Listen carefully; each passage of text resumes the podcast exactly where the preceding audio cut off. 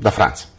Nel post precedente, la settimana scorsa, abbiamo visto che esiste una grossa difficoltà eh, nell'uso della propria testa per tutta una serie di motivi. Abbiamo analizzato cosa eh, accade nelle generazioni di persone più giovani anagraficamente, ma abbiamo detto che c'è un'altra classe che subisce lo stesso problema e che eh, sono i cosiddetti principianti no? della ricerca interiore. Oggi eh, si assiste a un fiorire incredibile di percorsi, vabbè mi viene male per chiamarli così, comunque un fiorire incredibile di percorsi offerti molto spesso in buona fede da persone anche valide, che però hanno come unico risultato quello di produrre, nel migliore dei casi, semplicemente una gratificazione emotiva, che non ci dispiace per l'amor di Dio, magari ci rende più leggeri, magari ci rende più gentili, più tranquilli, però il risultato è che non porta al benché minimo cambiamento reale, permanente, interiore.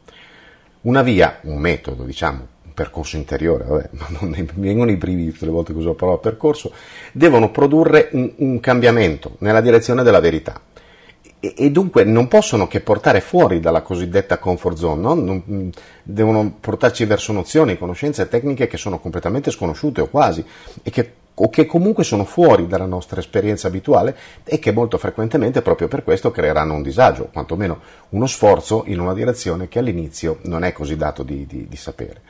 Qui usare la propria testa diventa indispensabile, ma si ritorna al punto di partenza. Ma se la nostra testa parte bacata, per tutti i motivi che abbiamo visto, come possiamo usarla?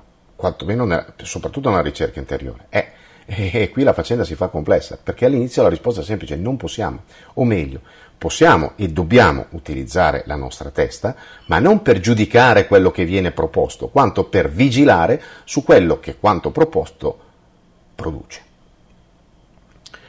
Eh, un insegnamento non deve essere dato per scontato, però vale anche il contrario, non deve neanche essere rifiutato a priori semplicemente perché va contro le nostre, le nostre credenze o convinzioni, va valutato ovviamente con il buon senso, ma soprattutto con la prova dei fatti, cioè se porta a una crescita in una direzione sconosciuta, più o meno sconosciuta, se porta fuori dagli schemi, allora va messo in pratica e poi se ne vanno ovvi- valutati ovviamente i risultati eh, senza giudizio, senza morale e senza convinzioni. Questo perché l'insegnamento vero cosa fa?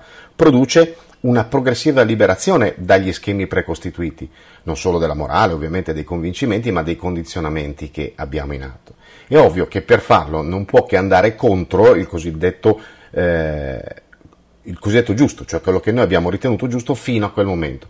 Magari non tutto, però sicuramente una buona parte viene, viene coz- va a cozzare, ci va a cozzare contro. È per questo che un vero insegnamento non si trova poi così facilmente, perché non ha nulla di commerciale, eh, nel senso che non è che può basarsi su quello che pers- le persone si aspettano o tantomeno sulla gratificazione che le persone vorrebbero ricevere. Per l'amor di Dio, c'è anche quella, ma non deve essere il fatto, il fatto fondamentale. Un vero insegnamento deve portare alla libertà e alla verità. Per questo eh, andrà sempre contro lo status quo delle persone che lo ricevono, non può che essere così, deve farlo perché altrimenti non porterà mai nessun vero cambiamento. Di conseguenza sarà qualcosa che non produrrà fenomeni di massa immediati, dato che la maggior parte di noi rifugge il cambiamento come fosse la peste. Certo, in passato è successo, vedi il cristianesimo, l'islamanesimo, il buddismo, eccetera, eccetera.